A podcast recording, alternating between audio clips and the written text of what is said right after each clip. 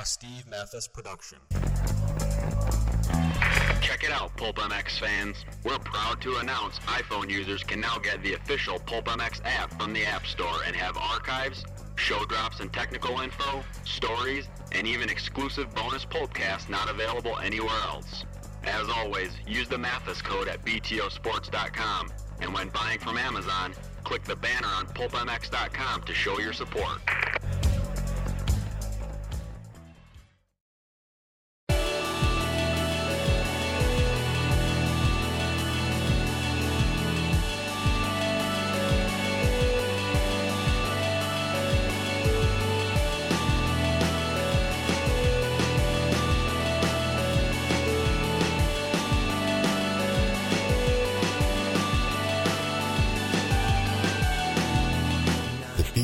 Show disclaimer. During this episode of the Steve Mathis Show, there is a high chanceability you will either learn something a lot of people don't know, be left thinking, or make you say to yourself, dude, that's so funny. The bottom line is, this podcast serves as archival documentation of this interview. Welcome to the Racer X Podcast Show, brought to you by BTOsports.com, hosted by Steve Mathis.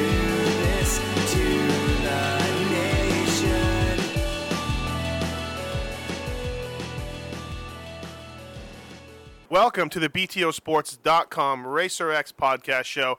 I'm your host, Steve Mathis, as usual. With me on the line, two gentlemen who are much, much smarter than me.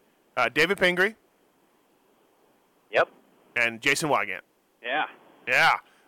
Thanks for doing the show, guys. It's been a couple weeks. I missed you. Missed you both. I'm just so happy to be back. I'm happy, too.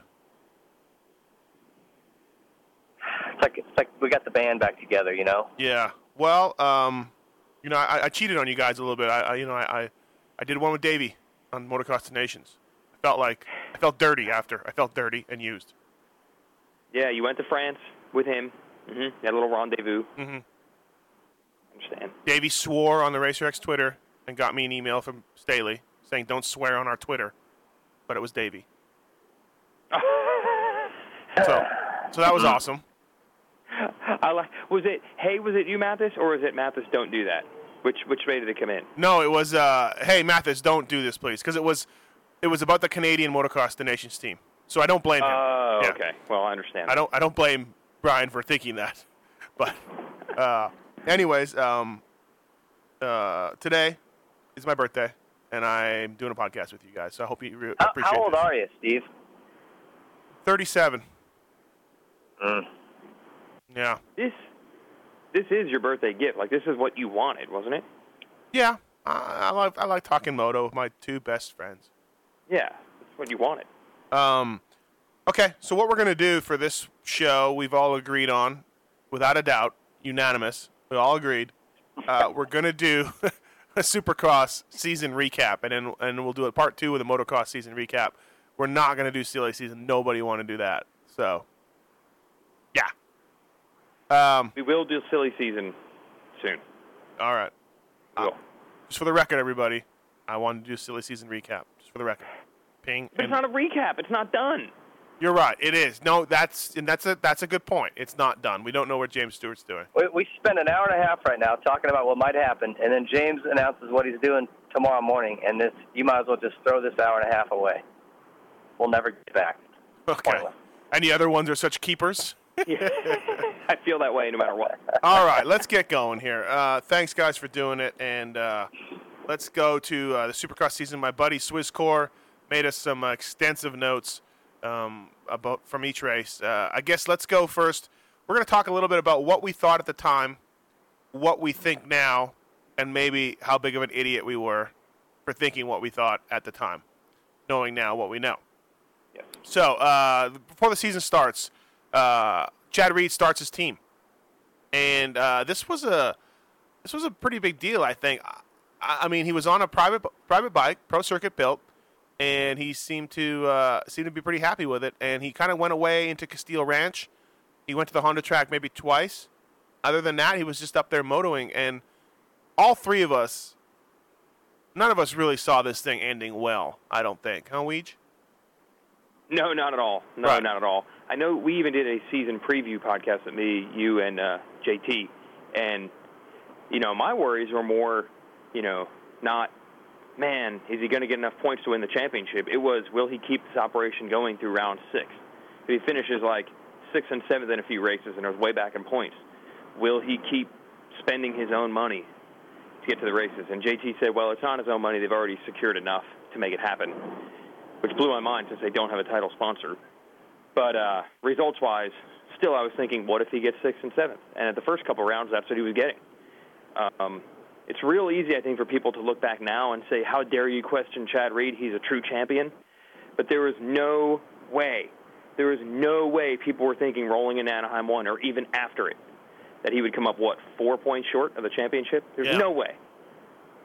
No, even McGrath. We did there was a Racer X Films that was done with Jeremy at the track, and he was talking about it and just said, you know, it's going to be a lot more work than he thinks. It's a lot harder to run your own team and have that distraction going on, and he's late to the game getting bikes ready. Yeah. And Jeremy was basically saying, dude, good luck, you know. So even that guy, who knows Supercross pretty well, was questioning his decision.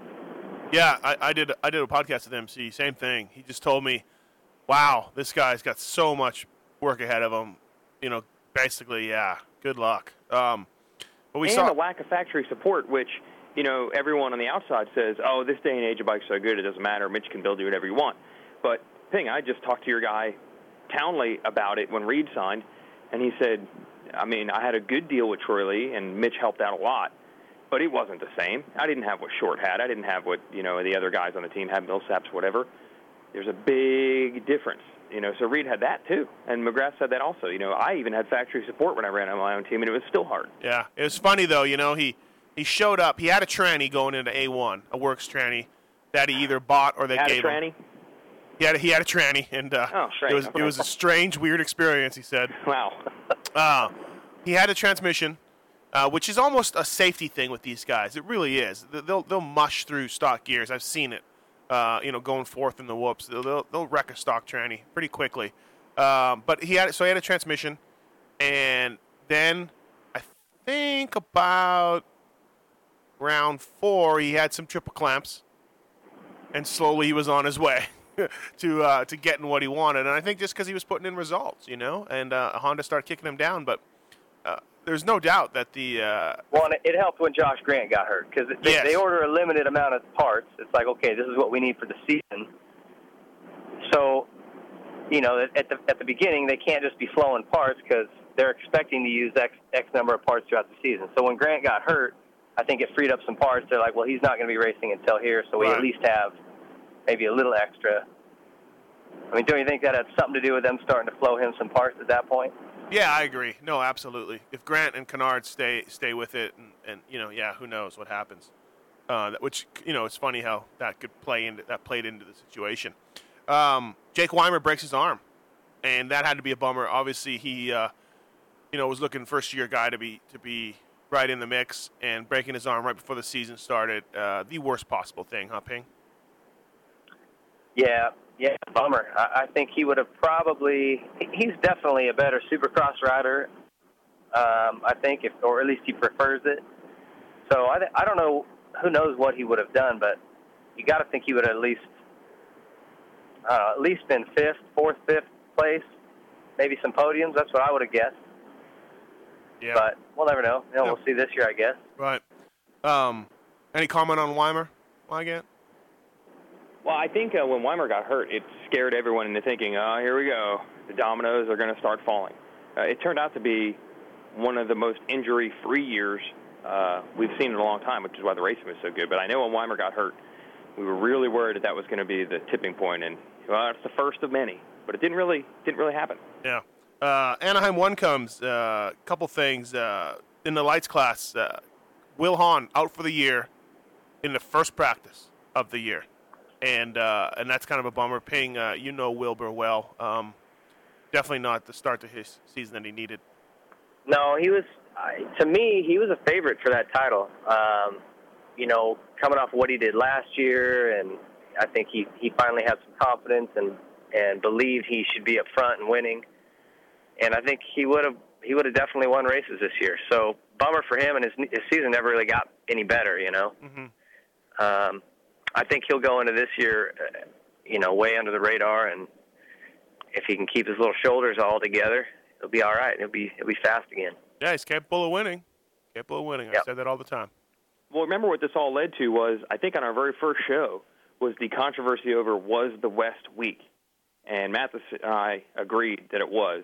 And Ping, you said no. Even with Hahn out, obviously makes a big impact. But after Anaheim won, Haney wins it. And then I think two of the three of us were saying, yeah, but I don't know. Who is there for him to really even beat? Right. Things definitely got better as the year went on, though. Yeah, no doubt. Ken Roczen, Supercross debut. And he was good. Fastest in practice. Remember that? And then I don't remember what he did in the main event. I think he crashed or something and you know, finished eighth or something like that. But he's a special guy, no doubt. Well, I remember he had a big crash in like the first three or four rounds, didn't he?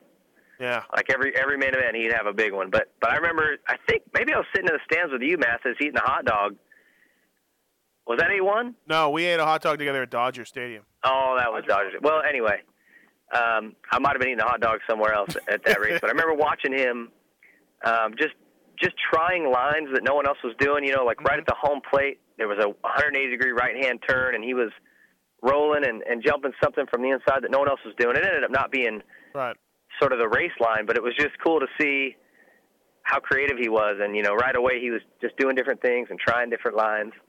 You just knew watching him from the very first practice, all right, this guy's got it. Yeah, you know, maybe he doesn't put it together this year, but he's going to.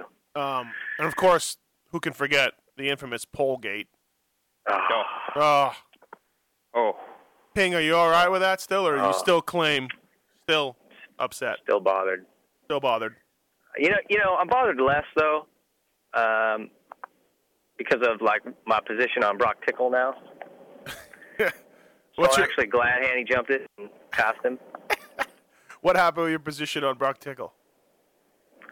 Well, I used to think he was a good guy. Whoa! I don't think that so much anymore. Whoa! Oh. All right. Wow. Bombshells being dropped right here in the air. Yeah. See, I saw him do shady business deals with three different people that I know, and it bums me out. Bums you out. And Ping, yeah, that's all I'm going to say about it. No one likes to see a bummed out. Ping. Nope. All right, moving on from that. Stewie's bike, according to all of us, we said Stewie's bike was handling fine, according to the notes I was given here. And I think, what did Stewie get, second? Didn't he come from the back? He got third. You got second. Okay. So I'll put a one. But, yeah, remember the bike was all over the place in Anaheim won the previous year? Yes, for sure. And I think we had decided that's all gone. Bike's awesome.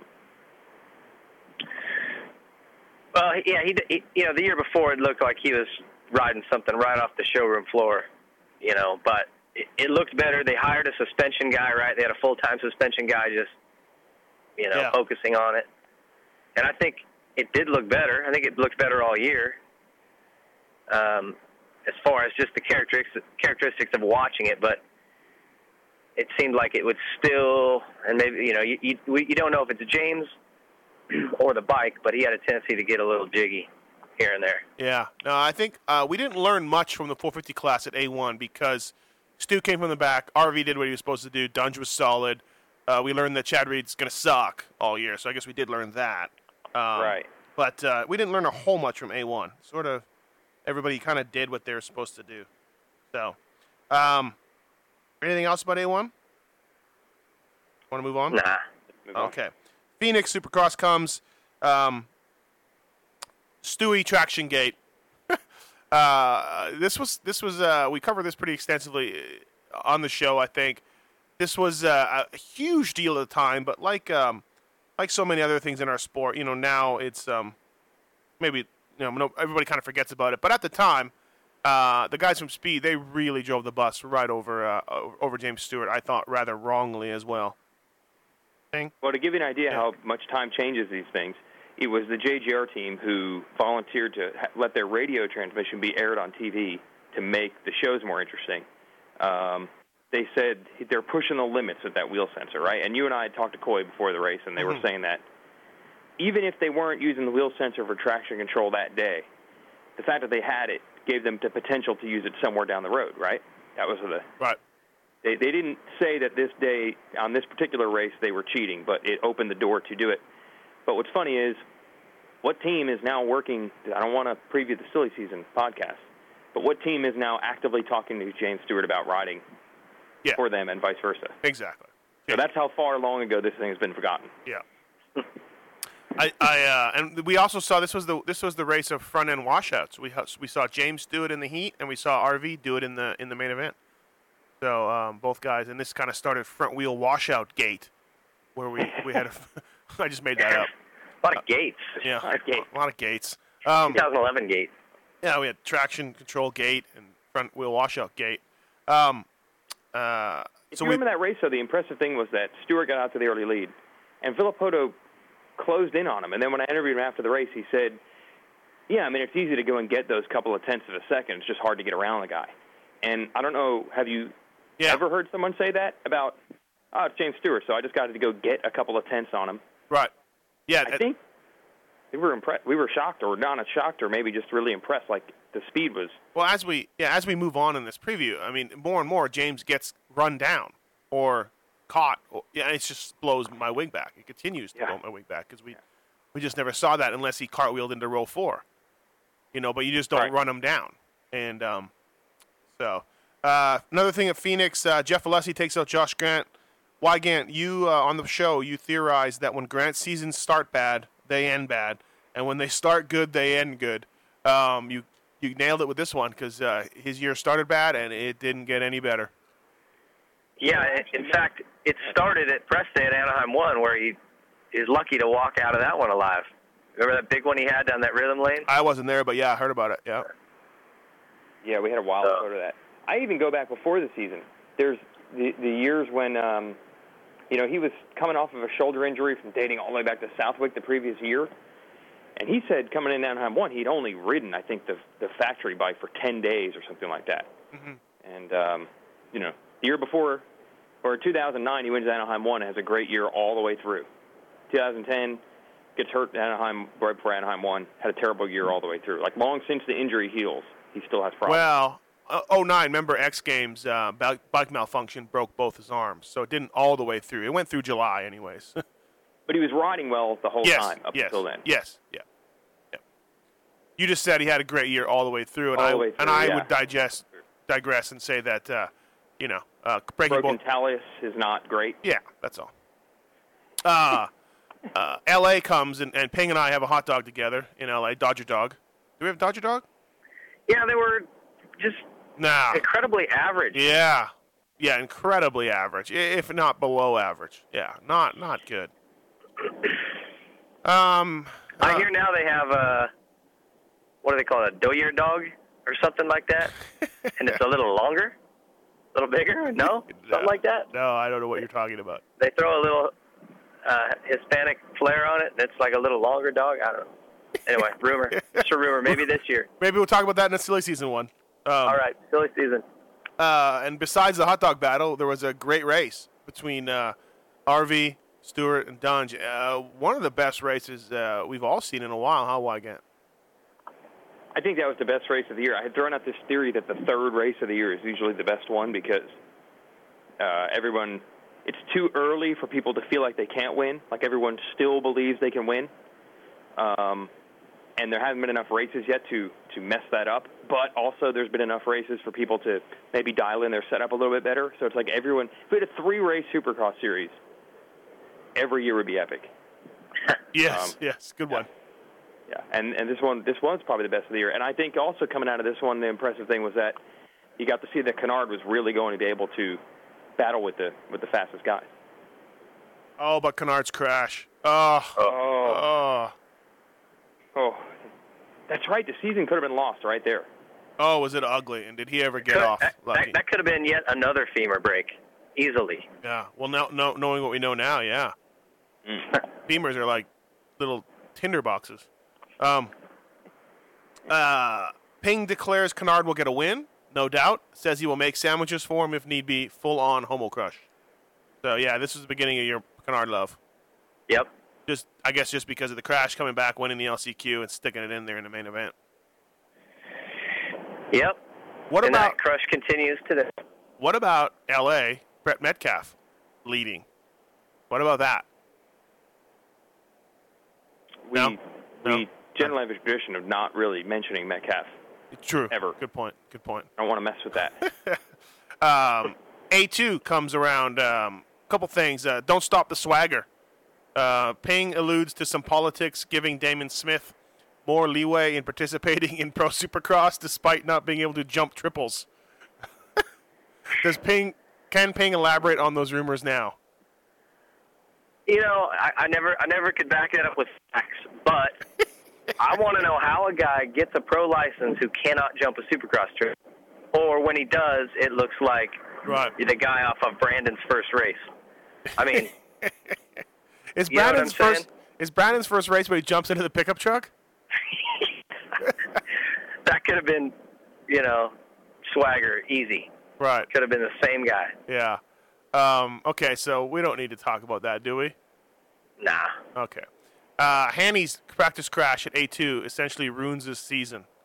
I don't know if I'd go that far. Because he did get second, or he won, didn't he? Did he win? He won. We had a nasty get-off in the crash, in the whoops. Of course, in Josh Hanson tradition, this broken hand becomes the biggest thing milked since the biggest cow ever in the world, because he tells us all in Twitter, or you guys anyways, because I'm blocked, but how it's broken, how there's plates and screws, and I mean, we just hear about this hand a lot. But he came through at this race. He rode well. And he that was a nasty crash, huh, Ping? It was bad. I was working for Asterix that night, and when he came into the truck, I mean, he was glazed over like a Krispy Kreme donut. He did not look good. And, the hand was broken. For sure it was broken. And he did have surgery and plates and stuff. To me, that night, that changed the way I thought about Josh Hanson. I went, man, this dude's finally turned it around. Because, like, it was a gritty ride to be able to come back and do that. And when Tomac passed him and he got him right back, I was like, dang. Right. Good job. I was impressed. And then it seemed like after the break, the wheels fell off for him for one reason or another. It seems like he builds up good karma, and then he can't help himself but to just bust that all down, and create drama and create problems. It's like, I don't know. He finally realized. You don't know what he's been through, Mathis. You know what? I don't. You're right. I don't know what he's been through. Only slight few of us can know what it's like to burn through millions of dollars. Yeah, that sucks, man. That definitely could not have been fun. No, that's terrible. Just terrible. Buying cars and going to L.A. and getting chicks and having fun. God, that sucks to go through that. But no, good job on Hanny for winning that race. I just. For what he did, he impressed the hell out of me also.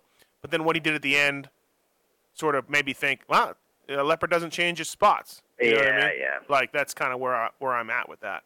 I think also coinciding with the injury here was I believe we were starting to retreat from the West isn't very strong point because other riders were starting to figure it out.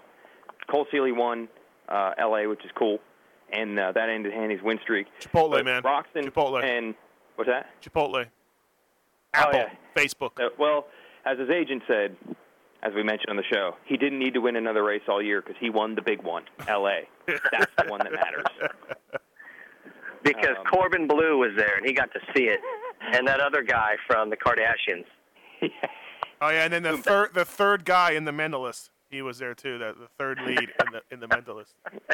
The guy that Mathis said is a douchebag on the Kardashian show. That's the kind of people I hang out with. Yeah, that guy's Scott. Scott. That guy's a huge douchebag. Oh, yeah. But Roczen and Tomac really figured it out. Like, the first, Tomac, I think, got ninth at Anaheim 1. Didn't really show any flashes, but he was rapidly improving. And then by that time that Hanny got hurt, Roczen and Tomac were ready to mix it up for wins. And obviously Seeley was already also. So Hanny getting hurt was happening about the same time that the other guys are really starting to figure it out, and I don't think we could say that the West was weak any longer. There were definitely contenders. You also had Tickle in there. Tickle. Cunningham was shockingly consistent with his crashes. Yeah, he was just but fast. Yeah. I think at the end of the year, wouldn't you say that maybe the two fastest guys were on the East, potentially, but there was probably a little more depth on the West. Would you say that's a fair statement or no? There were moments where I thought it was weird because I think we figured that if everyone was good and healthy, Hanny might be the best light supercross rider. But he threw that away. But there were times at the end where Tomac seemed to do so many things right, especially considering the title was on the line. It was his rookie year. But I started thinking that he might be the best guy of all. It's hard to say. You don't know what he's been through. A2. Tomac? Oh, I thought you were talking about Hanny. Sorry. Oh. Sorry, I was looking at my phone. It's my birthday. People are texting me. Dungy's chain, A2, comes off. Chain gate. What can you say? I mean, the start of a sort of frustrating season for Ryan Dungey. You know, according to Trey Canard, he plowed into him pretty good right on the chain side, and Trey thinks that may have done something. I mean, it wasn't intentional, or well, maybe it was, but whatever. It's the heat of the battle. And that really hurt Ryan. He struggled to come back from that all year. He was always at a deficit throughout the season. Yeah, but I don't want to lose the point we had made during that show and during that race. I think Dungey was actually fastest in qualifying that day or something like that and won a heat race. It looked like he was turning around. But he had a bad start in the main event and wasn't really going forward. And I think we were pretty big on that point. Like, man, he maybe would have gotten fifth at best anyway. It's not like he was dominating. No, yeah, exactly. No, you're right. He was in the traffic. Also, still give him 18 points on that day. You know, I know we can go round and round with this, but this might be the most discussed topic of the year. I'm in Weigandt's camp. You just can't give him 18 points. Yeah, I know. Tony Lessie returns to the race. Mike Skett's best finish of the season so far. Early on, Tony was on the Pulp MX show and said, "That's it. Everybody thinks Roger's so good. I'm out. I'm not going to the races. He can handle Michael Lessie. He can make Michael Lessie tick, and we'll see how good of a manager Roger DeCosta is. And I'm staying home, and I'm missing races." And that lasted till round 3, and Tony was there. Well, remember, I had the whack-a-mole theory that Mike was purposely doing bad in order to prove this grand theory indeed once and for all, that he was better with his dad than he was with DeCosta. And you ran it by some KTM people, and they did. And they agreed. They did not argue with you. They were like, we kind of feel the same way. We don't really want to put it out there, but we kind of feel the same way. Yeah. And then magically, Tony's like, "I'm over this. Nobody cares. I'm coming back." And then Mike started to straighten out a couple weeks later. Right. Magically. Yeah. Houston comes. Trey Canard wins his first race in an insane. Insane race. It was just nuts. Everybody went down the first turn crash. It was the beginning of some craziness on the Supercross season, no doubt about it. And it was good to see Trey Canard win, but at the same time, you kept looking at the back of the pack to see Reedy come through, Stewart come through. You know, everybody kind of come through the pack. It was kind of gnarly. Yeah, well, remember Stewart had won Anaheim 2 and did the quads and everything. Yep. These big jumps, and I think leaving Anaheim 2, everyone was worried that he's got the swagger. You can't stop the swagger. And forget those first couple rounds. James Stewart is now going to dominate. Yes. Swaggergate. I think I was in that camp. I'm like, here he comes. Uh-oh. Yeah. But Houston became kind of the model of all races. Just chaos and craziness. Houston is where the Larry Brooks, James Stewart problem started. Really? Yes. In talking to Stewart and Larry, separate conversations. Huh. Yes. The gate picks at Houston were an issue. James did not want to line up there. Larry kind of told him to line up there, and then James, I think James caused the crash, if I remember right. Don't hold me to that, but I believe James caused the crash there, and you know, kind of blame Larry's gate pick a little bit on that. This is sort of what I gathered. I see. But but then Stewart landed on our buddy JT. And that was it. ACL gate. JT was out. And his season, and JT's season, never got any better. But no one really talked about that. But, like Kyle Partridge. What? Yeah, Kyle Partridge. Like Kyle Partridge a year before. Yeah, exactly. Remember Wyndham led that one for a long way. He did, and he went down hard.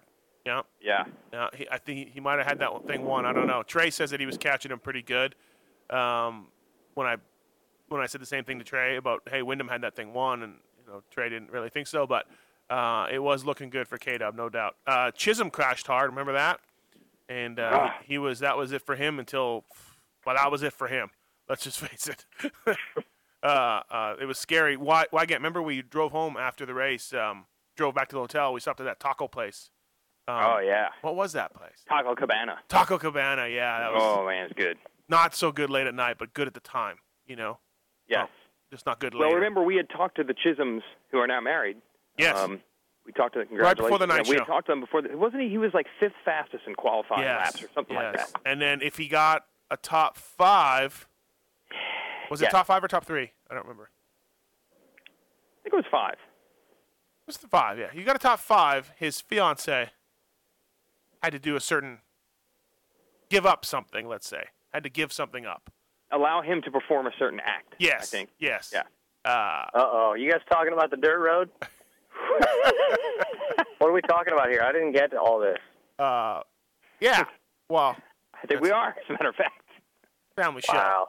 But and then he got fifth fastest in qualifying. And we were all coming together for Kyle Chisholm. It looked like he's really turning around. His career was going up. He's working with Villeman on that team. Things were starting to gel. Dirt road was on his horizon. And it just it went disaster. So bummer deal for Chiz. Real bummer deal. Get it? Bummer deal. No dirt on his tires. Durham broke his foot, and Durham came out in the first heat race, and he gave Dean Wilson everything that Dean had or wanted to have, or whatever the saying is. And it was really it knocked Durham out of the series until later on, but it was a sign of things to come, huh, Weigandt? Yeah, good point. It was like, again, just like going into Hangtown, nobody was talking about Darryn Durham at all. There was this brief moment, but I think at that point when he got hurt, everyone just said, "Oh, well, that was it. Right. That was his chance. You'll never see him do that again." Billy Ursik was talking about Darryn Durham, but besides him, yes. So this is the opener of the East. Yep. This is big, and this becomes yet another in the Supercross Classics. Dean Wilson versus Justin Barcia. You can have like a highlight DVD of just those two racing each other. Hey, we're just going to ride around and take a look at each other and just try to cut each other off. Yeah, while third place catches us. Yeah, catch the fever. Those two began their rivalry there. All right, so we talk crap about it, but then we love watching it when it's going on, though. Oh, so we need to pick a stance. I'm all for it. I'm all for it. Oh, I'm okay with it, but I don't like. If I'm a team manager, I don't like it. That's not smart racing. That's not smart racing. So do you like it or you hate it? Well, I'm going to make you be consistent with it right now. Well, I like watching it, but it's not smart. You're clearly not a team manager, Steve. So you're going to enjoy it, but you're going to talk crap and belittle them for doing it. No, I'm going to enjoy it, and then I'm going to write in my column, hey, that was a great race. It was really cool. But, dude, these guys need to stop putting their heads on swivels and concentrate on racing forward because it's going to end badly for one or both of them. That's what I would do. Just a word of advice. San Diego, Reed wins in the mud. Muddy, not mud, but mud-ish. We all were pretty surprised at this, but it was cool to see. It was cool to see Reed win. And he kind of called it out. I remember before that race saying, love San Diego. He always feels good there. Yeah. He loves going that place, and wants to get his whatever it was, however many wins in a row or wins at that stadium. Yeah. And dang if he didn't do it. Doggone it, he did it. Wait a minute. How did Oakland just get skipped? Missed the Oakland Supercross altogether. Hey, Swizzcore. Thanks, Wiz. And I only remember this because remember Reed got a podium, and it was isn't that great? One more time. Chad Reed gets one more podium before he retires.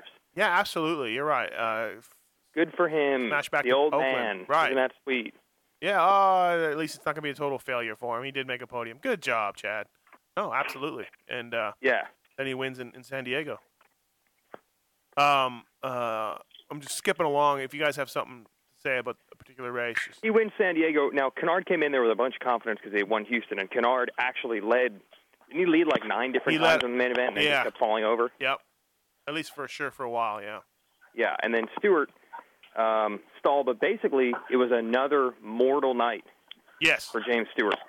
And I believe in the interview after, which kind of shocked me, because see, Stewart, this is the Rubik's Cube that is James Stewart.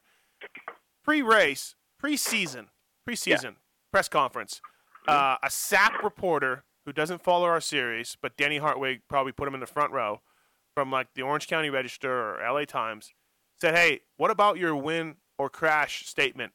Don't you think it's better to just slow down and maybe get a third?" And James ripped into him and said, that's what I do. I win or I crash, blah, blah, blah. He kind of belittled the reporter a little bit. Then at San Diego, he says, and I believe in a Racer X interview maybe that you did, Weigandt, he says, you know what, on this night, I'm just taking a third. Yes. And I'm like, whoa. Like, what? Maybe you should call that reporter up before Anaheim won.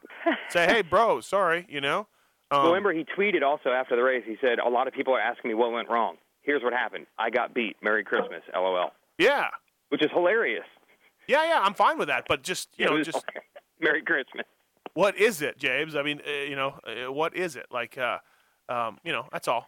I mean, if he'd come and said that from the beginning, then great, Yeah. Wreckers or checkers. And Villopoto had a bad one there. He had parts hanging off his bike. Coming through traffic. No rear fender. Yep. Loom large later in the year. Yeah, no doubt. Atlanta. This is the Reed Bubba incident. Ooh. This was a race. This was an insane race. I just was sitting in the press box and just going, I've seen everything now. It crazy. We kind of all agreed, if I remember right, that, dude, it's lap 19. The door is kind of open. You got to take it, right? Looking back, do we all sort of still think that? I do. Right. In that situation, you got to go for it. Yeah, I think so. It was a little dirty, no doubt. It's 19. So I think what made this season so cool is that, we tried so hard to read into each race and what it was going to mean for the next round, because normally in this sport, one thing starts swinging one direction. That's the way they keep going. But it kept changing. Who would have thought just a few weeks earlier that after Atlanta, you're leaving it and you're like, Reed and Stewart are the two top guys. They were clearly the fastest two. Villopoto won the race, and then we had Giftgate because he was accused of getting a gift. Yes. Kawasaki guys were not happy about that. Oh, yeah. Giftgate. But it was we are back to 2009. Stewart and Reed are the two fastest guys. Right. Who would have thought this? Screw all these kids. Weird. And at no point, let's pay attention, at no point, people, is anybody saying Ryan Dungey's name right now? Because he just had a so-so Supercross season. The defending champion was, and I was getting hammered, and I still get hammered for this. What was the I know pornography when I see it. That was my line. Yeah, it was that analogy. Yes, which may have been a little over-dramatic, but, I saw it, and we all saw it. He didn't have it, these guys. He was fast and consistent, but he didn't have what these other three guys had at this point. Everybody agree? What do you say?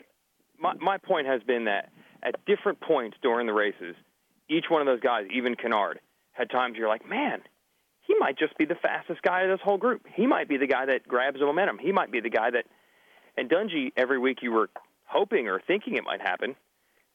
But I don't know if you ever got to that point. Even when he wins a race in Toronto later, I don't think there was ever a signature race where you said, man, Dungey is the man right now. And I feel like the other four guys, even Canard, had that moment.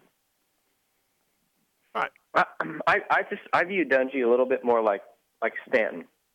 I mean, very rarely did you watch Jeff Stanton at a race and go, oh, he's the fastest dude by far.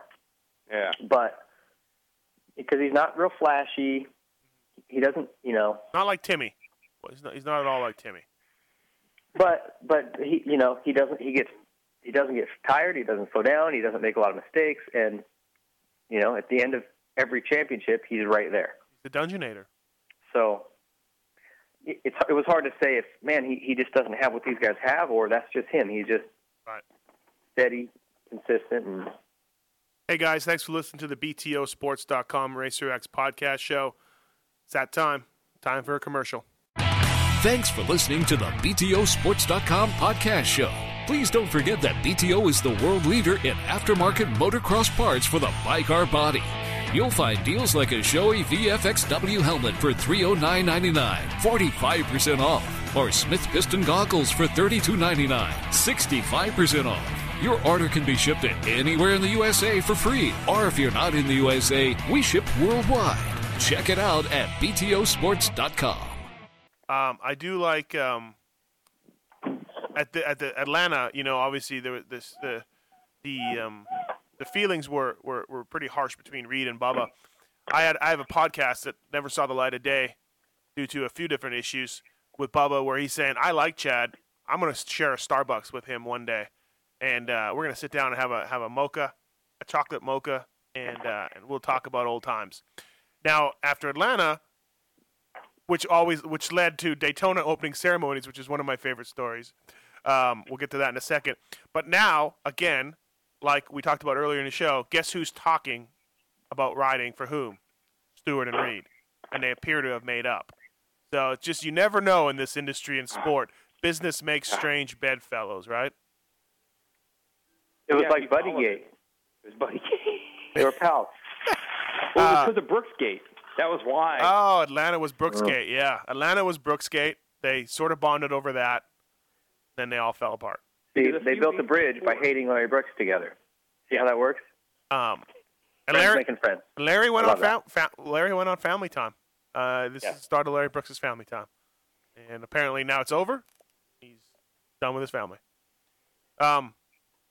Okay, next round, Daytona. Opening ceremonies, Stewart's supposed to line up next to Reed, and he wedges, or does Stewart wedge between Shorty and someone, or does Reed do it? Yeah, because Stewart came out. I guess Stewart was ahead of Reed in points at that point, I think. So Stewart was coming out after him, and so Reed comes out. There's Reed and 10 feet of space to Reed's left, clearly for the next rider to line up and park next to him. Right. They're all parked next to each other. But instead, Stewart hangs a sharp right and wedges himself between the 4 inches of space between Andrew Short and a hay bale. So he does not have to and didn't you say like Short to Reed for fear of a conversation starting. And didn't you say like Short was like, okay, all right. Oh, Short, I think Shorty smiled. What do you think? Yeah, imagine that, right? All right, no problem. I don't think Shorty had much of a reaction. Yeah, let me move over, no problem. But it was the friendship, I think the joke was on the podcast that the Reed-Stewart friendship lasted 7 hours. Yeah. From track walk and Brooks officially not being there till the end of the main event, and that was it. Daytona, though, the race itself, wow. Whoa.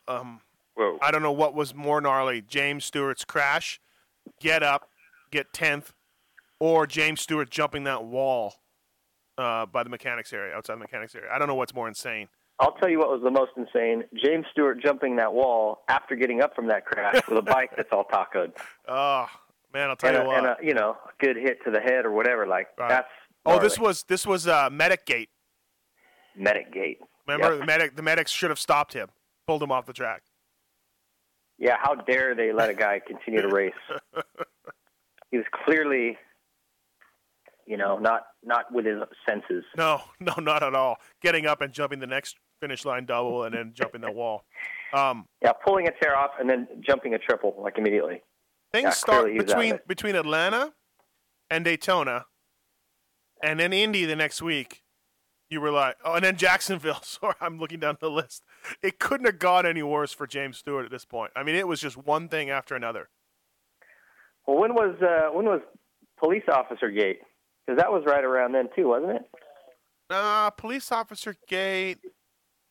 Pullover gate. What are we going to call that? That's light gate. Light gate. Okay. When was Lightgate? Code 3 gate. Weigandt, do you remember? Let me see if I can figure this out. Was it before Jacksonville? No, it was before Dallas, I believe. Yeah, I would say later on. Yeah, I knew it wasn't his home state because it was like a big deal. Like, we were like, will he be able to travel beyond state borders? Yeah. It happened after Jackson. I think it was before Dallas. We'll get to that. Whatever happened with that, though, by the way? Did he? Well, last I heard, he got off, and then the prosecutors were refiling charges because they said it's bullcrap that he got off, and I never heard anything from them. So, Daytona, Dungey broke a motor in the heat race and had to go to the LCQ. Still got third or second that night, and did well considering his starting position. Ian Treadle crash. Never raced again. Ian Treadle went down hard in practice, and I believe that this probably had an effect on his teammate Jason Anderson. Jason Anderson gate. How could it not? Yes. So bummer deal for Ian Treadle. Ping, do you know what he's up to? Do you know what he's doing? Any word? Haven't heard a word. No. Well, maybe I haven't. On a related note, though, Logan Darien, who is one of the designers and owners of Deft, had a big one last weekend, and he kind of same thing, big brain injury, just like Ian's. Although seems like he's coming out of it a little better. He's, making improvements every day, remembering things more and more. So good to see him not having. It's funny how two guys can hit the same way or have crash. It's just as big, and one guy comes out easier than the other. Yeah. Okay. Anyway, no, I haven't heard anything about Ian, what he's up to or how he's doing. That whole family's kind of keeping it private, So yeah, it just started going downhill for Stewart at this point. It just really started going sideways. We went to Indy the next week, and Weege, do you remember did he get fourth, third? I think he got. I gotta look it up right here. I believe he got second. But it was just wild. Yeah, it was second. Reed had kind of an off night. He almost bought the farm 3, 4, 5 times in the early opening laps. I mean, he's just coming right off the most unbelievable non-crash ever, and that's saying a lot for a guy who's had a lot of those. Yeah. But at this point, it was like, what is going on with this guy? That was – Reed had a little bit of an off night. He wasn't on the same pace he was in Atlanta and Indy or Daytona. Yeah. Just held off Dungey, at the wire for third. Did he, or did Dunge get him? No, I remember Dunge being very mad they didn't get him. No. A rare display of emotion. Yeah, because Reed was going inside to inside and being like, yeah, go ahead and try to pass me. Yeah. Reed probably Villopoto won, and now Villopoto had a little win streak going. Reed probably whipped out the catching me is one thing, passing me is another line that he loves to use. Or what did Ping suggest he have in the back of his pants? Hi, Ryan. They never use that. It's a shame. It is a shame. Real shame, I tell you. Hi, Ryan.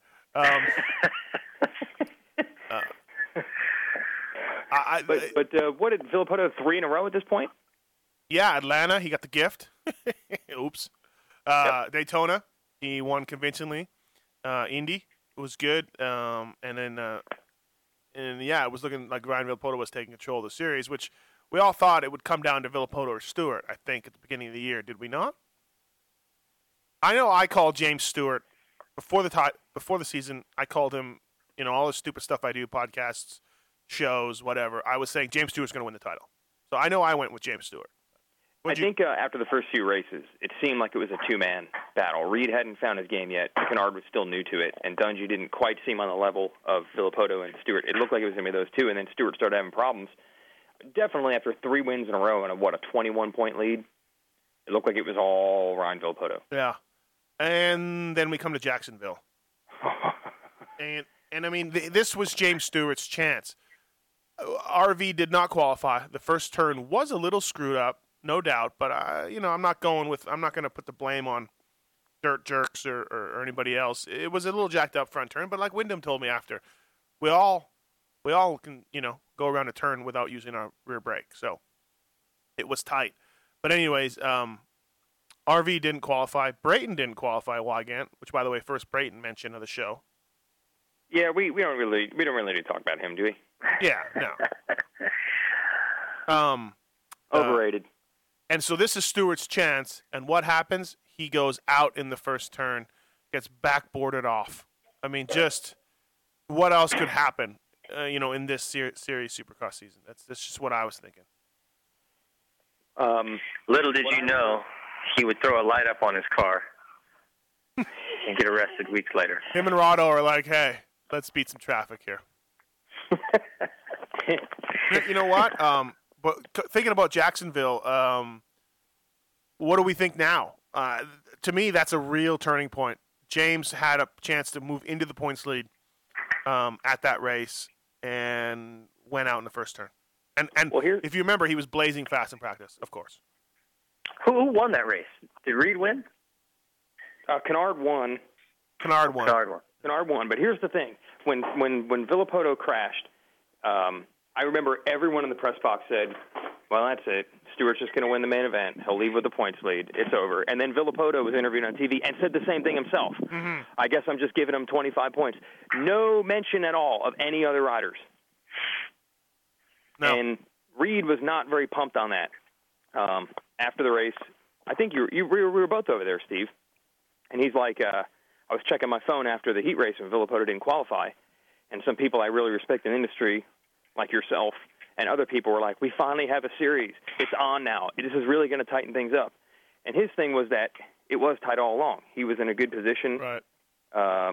Reed was kind of bummed that no one was even thinking of him. And then when Stewart went out, but it really was like, oh, here it is. Stewart's just going to reel off a win streak. It's over. We all thought that. And I remember from that race, too, thinking, Dungey got through the first turn clean, and he still couldn't win. You know, like those main guys that he has to compete against, you'd think at that point, are out. Yeah. And he still can't win. They motored away from him, as a matter of fact. This was did not qualify gate, for sure. Mm-hmm.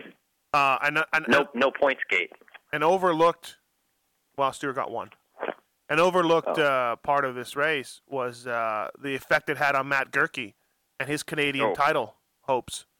It took 3 or 4 Canadian national rounds for Matt to get back into shape from his injuries from the Jacksonville first turn.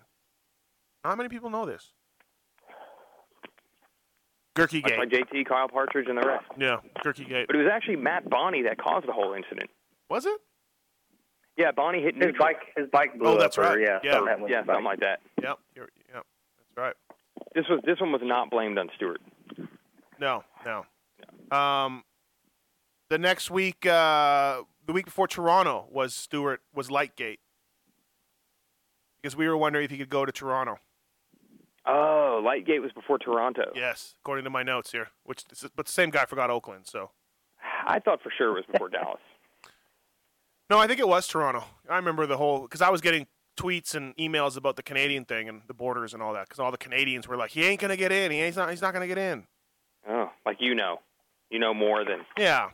Well, they don't fool around. If you do have an arrest, you have trouble. Yeah. But Toronto came. Dungey finally pulls out a win. Rode well. Rode great. And if you remember, this was Stewart and RV coming together on that turn before the start straight.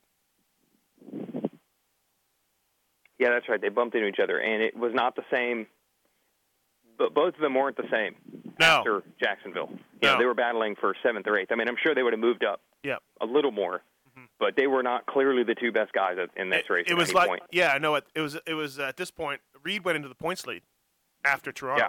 Yeah, which was, mind-blowing. Yeah, it was like that race. I mean, obviously for Stewart, you'd understand how that could rattle his confidence, but even just not qualifying and losing those points really affected Villopoto. Yeah, I agree. And it seemed like he didn't bounce back from that like the way you would have expected him to.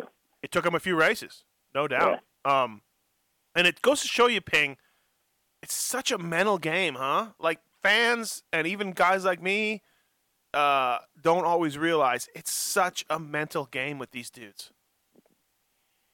Yeah, at that level, it's right. They're all really talented, so it's just who's got their poop in a group upstairs, If you believe, you know what I mean? You believe in yourself, that usually translates to what you're riding on the track. And it's insane to think about how much money these guys have and how everybody wants their autograph and everybody loves them and there's posters on the wall and they're making millions of dollars and everything's taken care of them. And they're still so fragile upstairs. Right? They are. I mean, even literally, I could tweet something right now, or you just slanderous or, something about it. I mean, they would be, it would be a big uproar. They'd be really upset about it. And that's where or pissed about it or whatever. And that's where I think now Reed has some stories, out there in the paddock. I just got back from the destination, so I used the word paddock.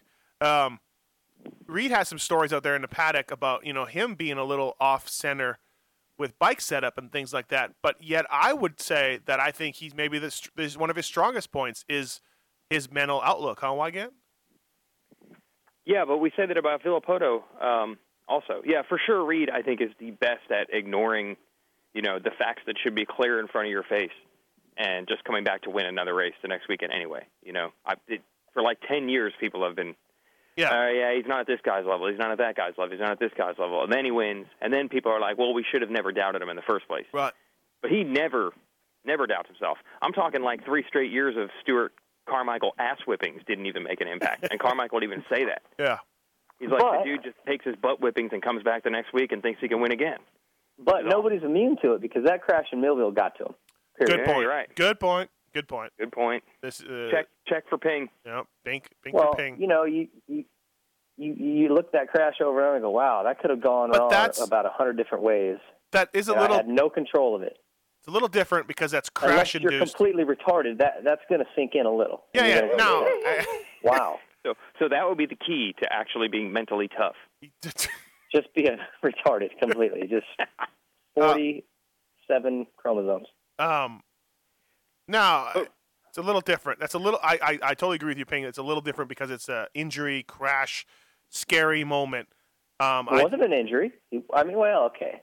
Dang that, but he wasn't injured. Okay. All right. Let's move on. It's mental. All right. Let's move on. But remember with Villopoto, we said all year that is also one of his strengths. As Ping explained, he doesn't get lost upstairs. There's so much. He doesn't overthink things. He's not overly complex. It's just like, hey, I'm going to show up, and if I'm fast enough, I want to win, and if I'm not, I'm not going to win. So I was amazed for him, who I think that's one of his strengths also. Even at that level, even he wasn't immune to it. Yeah. No. Yeah. And look what it didn't even take a crash or getting beat. Like he had a couple of fluke deals happen in a weird first turn and didn't qualify, and that affects him. Like you could see reads where that would get to you. You escape death narrowly. Yeah. But, just not qualifying for a race, that's going to spin you out. I mean, it's crazy. Yeah, you're right. He didn't even get beat in the race. We didn't even race the race. Dallas comes. Well, first of all, let me just once again talk about how the crown jewel of the series is Toronto, no doubt, in my mind. Fantastic city, fantastic race. Love that place. What's the place? The Loose Moose? Where do you guys go? Yeah, the Loose Moose. Anyways, next round, Dallas. And this was also yet another turning point in a season of turning points because there was that section of whoops that everyone, even including probably Stevie Wonder, could see James Stewart going to crash in these whoops. He was going through them incredibly fast, but also incredibly on the edge. He finally crashes, but only he takes out a charging Chad Reed. And Reed goes onto the concrete, and Reed loses the points race, the points series, points lead. And that was that little bit of momentum shift for him, too, because Reed came in there with the points lead. Villopoto was knocked back a bit, and Reed was ahead of Villopoto in the race at that point, wasn't he? I think they were in second and third. Yes, second and third, yeah. And Canard was in the lead. So, very good chance that Reed was just going to finish in front of Villopoto again, further extend the points lead, and just keep on rolling. Yeah, Reed was coming. He was riding well. Yeah. Passing James, catching James, passing him once again, catching James Stewart, and passing him and taking off. And instead, we saw just, more unbelievable action. Yeah. Stewart launching it. Wasn't this also double crash gate where Stewie picked his bike up, rode about 6 whoops, and then went over the bars again? I think that was Salt Lake, but it could have happened twice. Yeah. I'm not ruling out that it happened twice. Salt Lake did that. So Dallas, Canard won. He was out of it at this point because – no, he wasn't.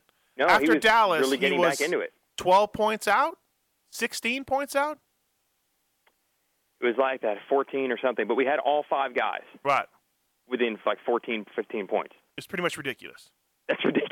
Yeah, it was ridiculous. And now you're starting to think Canard could be the favorite. Even though he's fifth in points, it's not a lot of points to make up. And he had just won a race, and Reed and Stewart and Villopoto had their problems. We still hadn't. Okay, you think after Toronto, Dungy's going to go on a roll, and he didn't make it happen. God, I just feel like we're just bagging on Dungy the whole time. Yeah, you are. You really are. I guess so. But at that point, leaving there, you're like, maybe Canard could win this whole thing. Right. Yeah. But Canard's momentum comes to an end. The next week, we have our first weekend off of the series, and Canard breaks his femur while testing outdoors. And Ping cries himself to sleep that night. Those are all accurate statements. Salt Lake City. Now, here is where RV really came through. You know, it didn't look good. His momentum was... Okay, wait, here's what I don't get. Okay. Here's what I don't get. I'm going to look at the results from now on. Swizzcore's way off. We're skipping massive chunks of races. Huh? Yeah, we're skipping massive chunks of races. Okay. Yeah. We're forgetting Stewart coming back and winning and then igniting Crying Gate. Oh, yeah, St. Louis. God. Swizzcore. Yeah. What are you doing? Let's rule this guy out. Okay, after Toronto, we have Dallas. Then we have St. Louis. How do you give me a list of the races and you forget races? Yeah. I'm docking his pay. St. Louis, Stewart, Crying Gate. Okay, Crying Gate. Yes, I'm sorry. You're right. St. Louis comes. Stewart finally wins. He won two races in a row, didn't he, before Salt Lake? Yeah, he was starting to look good again. What was the other one? What's the other race? St. Louis? Seattle. Seattle. Okay. All right. Let's cover those races. They're not on my list, but let's cover them. So Stewart wins. Dungy gets second. And then the big question is, did Stewart really cry or was that faked? Yeah, and I thought anybody who says he fake cried is ridiculous and out to lunch and a moron. And I still stand by that statement. That's all. I didn't fake cry. I don't care who you are. You know, especially you had a bad year like that. You got emotional up there when you win. I mean, you got Lightgate, Brooksgate, Crashgate, Medicgate. It's all coming down on Stewie at this point. And yeah, he let some real emotion out. And then jackholes in the media and in the pits just say, yeah, he's faking it. It has always been the James Stewart thing, isn't it? That everything is questioned. Yeah. Everything is questioned. It is. You're right. It is. Everything. Everybody wonders what is the real story. You know, I always go back to 2008 when he tore his ACL in Supercross, and he had to have Simon Cudby videotape him getting knee surgery because everyone thought he was just doing it as a FU to Monster Energy drink. Thus, proven inaccurate when he came back and won 24 motos on a Monster Energy Kawasaki, and you didn't hear anyone say, whoops, sorry, after that one. I guess, though, there's a reason why people say this, right? They're not pulling it out of the air. It's because the secrecy of the family and of James himself. Is that why people do this? Why do they do this and they don't do this with anybody else? Has he brought it on himself in one way? I'm not so sure, but that's a question to ask. I think so. You know, secrecy overall, right, leads you to question everything. Are you really getting the straight story? Because other guys just wear it on their sleeve and just tell you what's up. Well, and this is what I've been telling people a few times, and we'll go off topic here a little bit, but we do have to start wrapping this thing up. You know, Justin Barcia struggled early in the outdoors, wasn't himself, and the team, one of the team owners, was calling the media and saying, hey, guys, listen, you're probably wondering what's going on with Justin. We are, too. We sent him for some tests. He's got mono. He's had it for a little while. It's working its way through the system. I think you'll see a better Justin Barcia in 2 or 3 weeks. And all of us media guys went, oh, okay, cool. That makes sense. And we kind of put it out there. And in the meantime, I mean, Barcia could have been, you know, doing blow off a hooker's back the night before the races. Or he could have been, you know, just basically legally drunk when he showed up and still trying to race. And I'm not saying he was. But the point is there was a perfect damage control reason put out there by his team, and everybody was happy, and it all worked out. And this is where other people in our sport don't get it. If you just come out and talk, right, it stops all of the other bullshit. Yeah, radio silence does not work in this industry. Way too chitty-chatty. And I've told the owner of Geico, Jeff Myshak, I've been like, hey, thanks, man. That's awesome. Thank you for the call, and now we know, and now I will lay off Barcia hole-shotting and fading back to 10th. you know? I'll be like, hey, he's sick, he's struggling. And, hey, whether it's true or not, it doesn't matter. I mean, I'm not going to ask to see the medical reports. Nobody is. And so whether it's true or not, that's the proper way to handle it. It really is.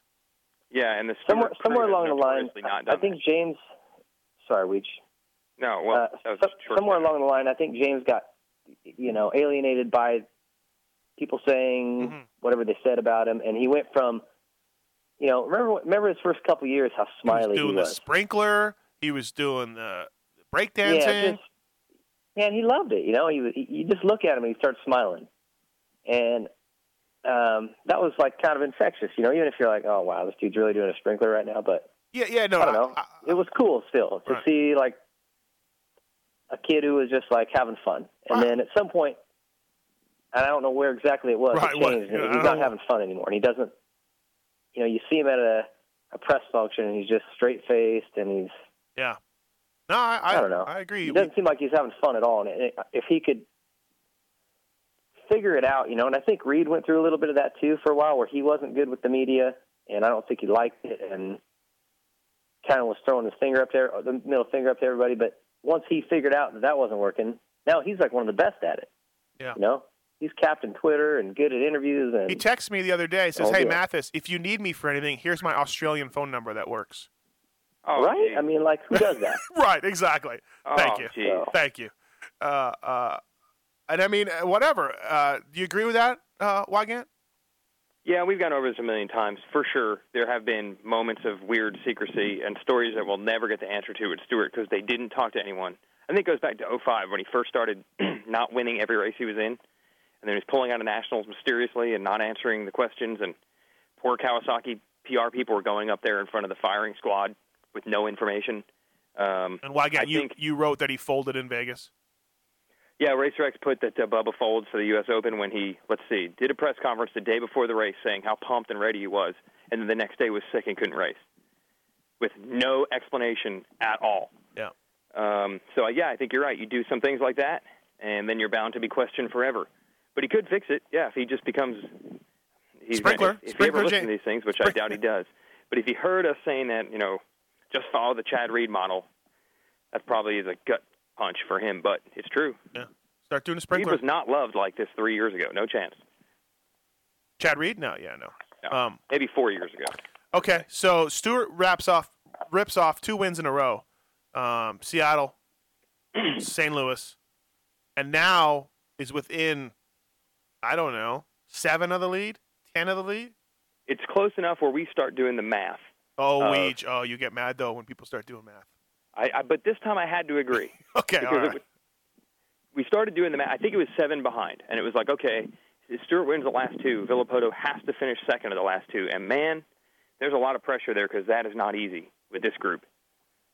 And then Stewart, lo and behold, gets out in the lead the next race in Salt Lake City, and Villopoto and Reed are battling for second. So you're thinking this whole thing is on, and then comes 2 Crashgate. Yes, 2 Crashgate. Also, it was Salt Lake when Stewie did that? Stewie washed out in the berm, went down, and then got up, went through, 3/4 of a whoop section, and went over the bars. Okay. It was another unbelievable night in an unbelievable season. It was his whole season wrapped up into one 100-foot section of track. Pretty much. In control. The lights, I guess. Couldn't figure out where the lights involved. Yeah. There's no lights.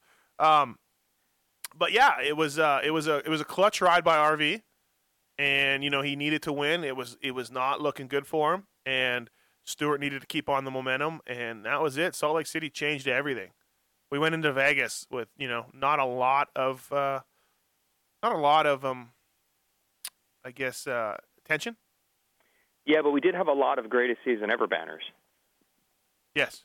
And a lot of and the lights class in Vegas sort of upheld the mantra for the season because that was some good racing. Yeah, we haven't touched on the lights class too much. We haven't touched on some races, turns out, from my notes here. But in Vegas, again, James Stewart's leading, jumping things that nobody can jump. Wyndham starts figuring out that quad at the end of the straightaway, catches up to James, And then we sort of saw James fall apart again and just crash again. And that was it. Pulled out for the, you know, he didn't race DNF that year. DNF Vegas. Just a crazy ending to the year. Yeah, Wyndham started to find his stride there, kind of like in replacement for Canard. Like once Canard went out before Seattle, it was about the same time where Wyndham was getting back in a position where he might have been able to win a race again. Yeah. And of course, the fans love that. Right. And at the end of the year, Ryan Villopoto wins the Supercross title in what has to be – I didn't even check the records or anything. I wouldn't know how to check them. There's no way a champion has ever did not qualify, right? That we can pretty much assume that. Yeah, I'm pretty sure. I don't see how it's possible. Yeah. I do like how our archives are getting better in the sport, but they're still not that good, by the way.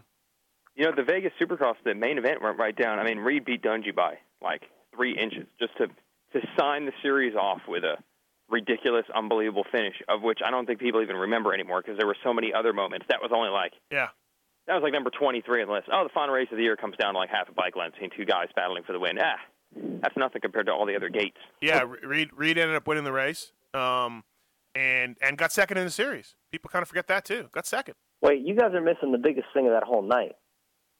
What? Reed won the Rock Hard Ride Hard Award. Oh, yes, of course. Of course. How could we forget? How can you guys forget that? And did he get voted on it by the fans, or did Brett just choose him? I don't remember. I don't know. Bigger question to me, is Bret Michaels bald or not? What's under that little do-rag hat thingy? I think he's balder than a baby's butt. Oh, for sure. He's got a little wigger, fake hair chunk that comes out the back. How about when he was in the hospital and they still had the bandana on him in photos? They released photos of him with the bandana on him. Dude, you won't see that guy with his hat on. He is bald. I'm just wondering, like, the fine folks at Feld Entertainment, they do a great job with our series. But I'm just wondering, could they find a bigger joke, a bigger sort of reality punchline, reality TV punchline than Bret Michaels? Is it possible they found the biggest douche ever to give this award? Like, is there anybody worse besides that guy from Kardashians? Like, if that guy in Kardashians walked out with a sweater around his neck and gave the guys an award, that might top it. But other than that, I've heard this could be rumor. 2012 series will have a smoke hard, drink hard award with Charlie Sheen. Oh, that'd be good. Yeah. I heard there was a Casey Anthony award being placed out there for biggest get off. Mm. Amanda Knox, killer move of the year. The thing is like, I kept thinking to myself, guys, Bret Michaels isn't cool. Like, you're really promoting this. Like if you want to do it, right on. Great job. There had to be something political going on there, right? Because they beat that thing like a crazy person on the TV broadcast. Guys, if people are watching this, over and over they talk about it. If people are watching this, they're not going to think we're cool. Like, this isn't cool. You know? I don't know. Weigandt, what do you think? I don't think that they knew that wasn't cool. I think they thought it was really cool. And they... Even the name, really? Rock Hard, Ride Hard Award? Okay. Here's my only – this is where my insight comes from. I know from years of doing the program for the events, there's times where some celebrities stop by, like Ben Stiller's been on the infield in Anaheim, or the Charlie's Angels. Bergie. Gals were there or whatnot. And they were always so big on get the photos of celebrities in there. Let people know if you go to a Supercross, you might meet celebrities. I feel like that's a – They feel like that's putting Supercross on the map. If we can get any sort of mainstream celebrity person attached, that makes us seem bigger. And here we are an hour ago in this conversation saying, it's so weird how this sport doesn't get any traction in the mainstream. I guess that's an attempt to do that, and then we just bag on it. Well, but that's the... Well, I did see Avril Lavigne and Brody Jenner getting drunk at the Knothole Club once this year. Were they with Sealy? No, they weren't, but I can assure you that their agent was... all up there trying to get them down there to introduce them. I get it, Weege. I get what you're saying. Yeah. I get what you're saying. My point is Bret Michaels is at best a C-level celebrity at this point. Yeah, I agree. That's all. And you know what I mean? If you want to do the celebrity thing, nope. Like Fergie was at Dodger Stadium. That's legit. She's a superstar and a big celebrity. I'll go with that. Bret Michaels? No. Sorry. And this from a guy that has Every Rose Has a Thorn on his iPod, as well as Something to Believe In. So it's not like I'm not a fan. Do you have Unskinny Bob? I don't have Unskinny Bob. Not a big fan of that one. But I do like the... Talk Dirty to Me? Nah, I don't have Talk Dirty to Me either. Man. So this would be if Fergie and the Black Eyed Peas do not produce a hit for the next 22 years. And then Fergie shows up fat. Hard Award in 2030. Yeah, that's all. I'm just like, you know what, guys? Seriously. And you know how the whole thing worked out, right? Do you guys know the story? I heard the story. I don't even know. What do you mean? He's close buddies with Ralph Shaheen. Ralph got the whole thing done. No. Yes. Ralph said, hey, Feld, I'm buddies with Bret Michaels. He loves Supercross. Let's try to do something. And boom, bam, that's it. Because Ralph Shaheen, not many people know, is a huge heavy metal fan. And I use heavy metal lightly with Poison. But, yeah, Ralph did the whole thing. Ralph is the driving force behind that award. You just answered the question why it made every broadcast multiple times. Yeah, no, for real. He got it done. So I also now know. You also answered a question why Jeff Emig went to a Poison concert this year. I remember that happening. I don't remember. I guarantee you there was a connection. It happened. Yeah. I now know the answer to the question of what does Ralph Shaheen have that I don't. Mm-hmm. It's pretty obvious. Yeah, who's your biggest celeb in the phone? Up there? In the cell phone. Well, sadly, the best, In With a Rock Band story I have also involves Ralph Shaheen, where he invited Emig to see Skid Row last year. This would have been 2010. And Emig's like, hey, you want to go with me? So Emig and I showed up. And then Skid Row announced on stage, hey, from Speed, we have Ralph Shaheen here. And Ralph came on stage like any of the fans know who any of them. I mean, they could have brought Emig out there. I feel like you're making this up right now. No. We went to a casino it was in Dallas. It was like 20 minutes from, it was one of these Indian casinos or something like that. There was a Skid Row concert. I was in the lobby of a hotel checking in. Emig's like, what are you up to? And I'm like, nothing. He's like, go to this concert with Shaheen and I. I'm like, okay. So we go, and they call Ralph.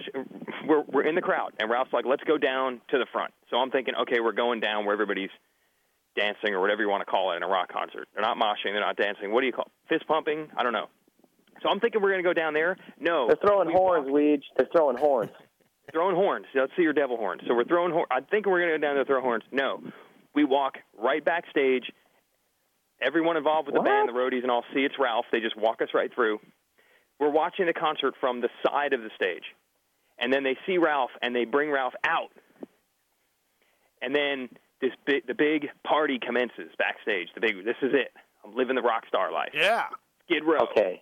And stop a second.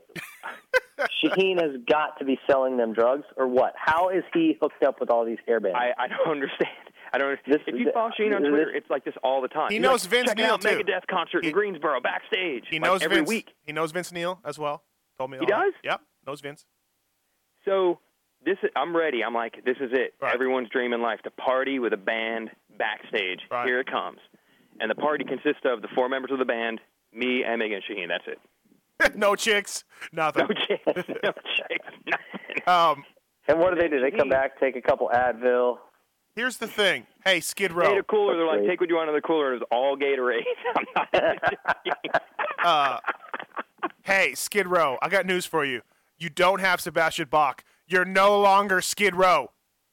End of story. You're not Skid Row. You do not have Sebastian Bach. He has a voice. He's the guy behind the songs. You're not Skid Row. Thank you. Also, memo to Feld. If the guy giving the award plays casino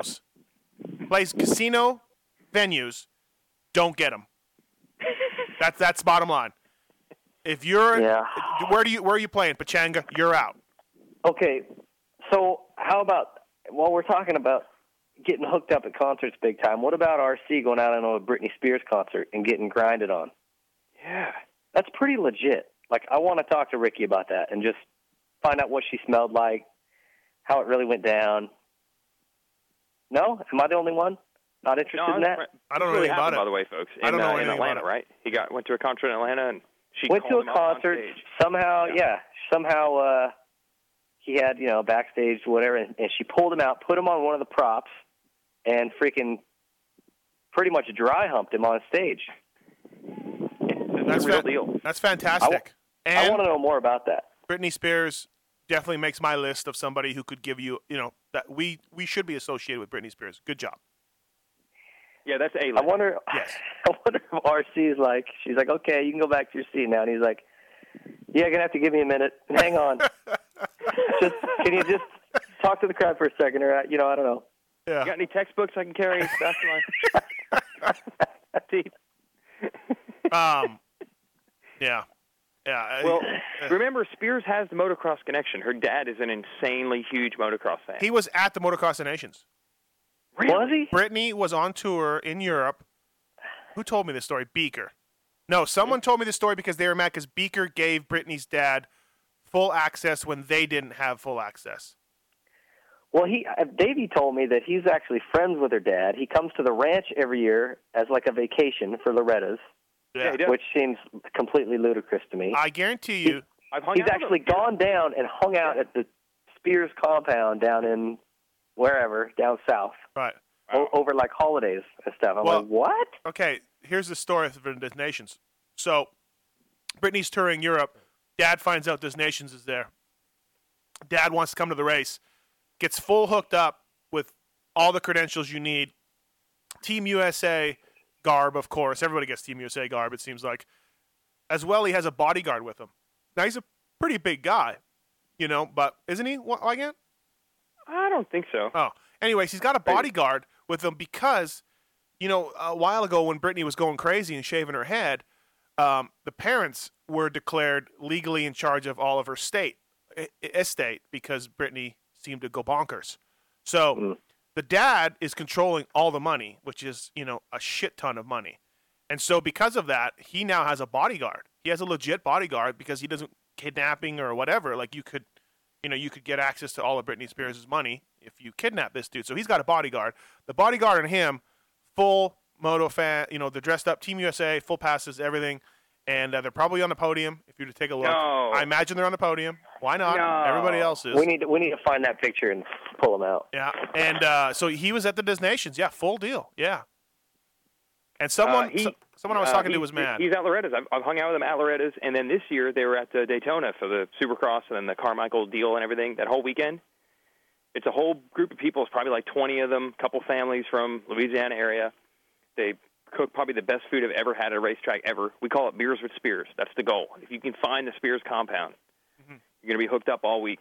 Unlimited supply. Like, I don't even know how they must have to have a separate motorhome just to fit the amount of meat that they bring to the races. A meat wagon. Yeah. A meat wagon. Yeah. I don't know how they do it, but the food is good. You can't understand a word they say to the bizarre New Orleans accents or Louisiana accents. But it's legit, man. He wasn't on the Reddits this year. This year she was on tour during the summer, I guess in Europe. But last year at Loretta's and this year at Daytona, he was there. Spears with Spears. If you want Britney Spears to present an award to a Supercross rider, I'm all for that. I will not bag on that. I think that's great and awesome. Bret Michaels and Skid Row minus Sebastian Bach? Yeah, not cool. And again, I have Skid Row on my iPod. I'm coming from a place of love. Okay, let me present something to you then. David Lee Roth gives the award next year. Yeah, that's a joke. It's a ridiculous joke. Sammy. What about Sammy Hagar? Bob. Okay, it's coming from Captain Van Halen here. I know you... No, Captain Van Halen is with Sammy Hagar. Thank you. Okay, so if Hagar did it, you're in. Well, Sammy Hagar still produces best-selling records with his band Chicken Foot. Number one releases, number one sales. Chicken Foot. Yes. Really? Joe Satriani, Michael Anthony, Chad Smith, and Sammy Hagar are in Chicken Foot. They are, like, as much as rock bands get ignored these days, they're one of the top rock bands, although their numbers wouldn't touch the sales of, say, a Guns N' Roses back in the early 90s. I've never in my life heard of Chicken Foot. Really? Oh, they just put out a new disc. They put out a new disc like 2 weeks ago. It's not bad. Nah, not great, but not bad. So, yeah, I'm okay with that. That's a legitimate... you know, rock and roll guy still producing relevant music. Bret Michaels is playing casinos and banging whores on TV. I'm skinny. Bop, bop. Now don't pull my freaking cap off, dude. Bald under there. And I hate to sound like I'm, you know, giving it to the guys at Feld. I know they're trying, they're doing well, but it just seems like, come on, guys. Anyway, we've gone 20 minutes on the Rock Hard, Ride Hard Award. We've skipped over the Light Supercross classes to talk about the Rock Hard, Ride Hard Award. So, good job on that, I guess. Hey, all the lights guys. Yeah, good job. Good year. Way to go. Hey, who won? Who even remembers? Who won the last two? Not the shootout. Who won the last two races of the year in Vegas for the East and West? It's the most unmemorable victories in the history of Supercross. I'd like that format coming in. I thought that was really cool, and I told Dave Prater, I can't believe you got the team manager to agree with it. It was awesome. It was cool. But you're right. Those things were not – they lacked a lot of edge, let's say, those main events. Yeah, I agree. I thought coming in it was going to be great. And nobody – I challenge anyone to tell me who won those last two races. Anyone listening to the show, tell me who had said it right now. I want to hear it. Roczen won the West. Blake Baggett. Baggett? Blake Baggett won the East final. Sipes won the shootout. But even – like, it wasn't like, for example, when Baggett was lighting it up early in outdoors, no one was like, well, remember, he did win the last Supercross of the year. Yeah, nobody said that. No one remembers. No. Yeah, I didn't even remember that. Look at Ping. No. Ping doesn't even know. No. I remember Sipes winning. That's all I remember from that whole thing is Sipes won. It just, I don't know why that didn't work. I thought it would have been good. Are they doing it again? Do we know? I don't know. I would have to wonder. I don't think the teams were pumped. No, they weren't. They weren't pumped. But But at this point, we can't let the teams steer this thing, and I've told everybody this. It's what's cool for the fans. Yeah, you got to do what's cool for the fans. If you're doing a chase style or a chase style of format or a couple different main events, screw the OEMs and what they think. Just everybody needs to work with one vision and try to make this thing exciting. It is weird because that Vegas race, the most exciting part of the whole deal was we got to get one more in, was Friendsgate or Trainersgate. Oh. When Tickle may or may not have had help from his friends to beat Tomac for the title, but that was in the West final, the shootout. Yeah, I don't know what was more memorable or less memorable, but I know no one remembers all of it. Yeah, Friendsgate I do remember well, and it wouldn't have been that bad had they all not embraced right after the checkers. You know, that was not looking good. But hey, racing is racing. I think we covered it at the time. None of us really felt like it was that bad. No, I don't think so. Yeah, we all stick by that. It was such a thin line to try to come down on one side or another. It's really hard to figure. I don't know. Yeah. I don't know if we'll ever know. All right. The Pruder film. All right. Cool, guys. Is that it? That's it. That's it. Happy birthday, Steve. Thank you. Yeah, 37, you old fart. Yeah, Rock Hard, Ride Hard Award. You know what Carmichael got for his birthday, don't you? No. Oh, Ping just told you about it. So are you going to be able to match that? You're in Vegas. Was that on his birthday? I think so. Oh. He got dry humped by Britney Spears. Go see if you can get on, like, is Celine Dion still playing there? Maybe she'll, like, bring you out. I think Bette Midler's back, too. Bette Midler is back in town. That'd be good. Louis Anderson or... Dry hump by... Dry hump... Louis Anderson. Dry hump to Wind Beneath My Wings would be awesome. It'd be so rad. All right, guys. Thanks for coming on the BTOsports.com Racer X podcast show. Always a good time. Next week, we will recap the motocross season, and then eventually we'll get to a silly season podcast. Thanks. All right, guys. Have a good one. See you soon. All right. Happy birthday, Steve. Thanks, Pat. Bye. Thanks for listening to this episode of The Steve Mathis Show. Search Pulp MX in the iTunes store to find the more than 200-episode archive, or get the Pulp MX app for your iPhone for the complete Pulp MX fix.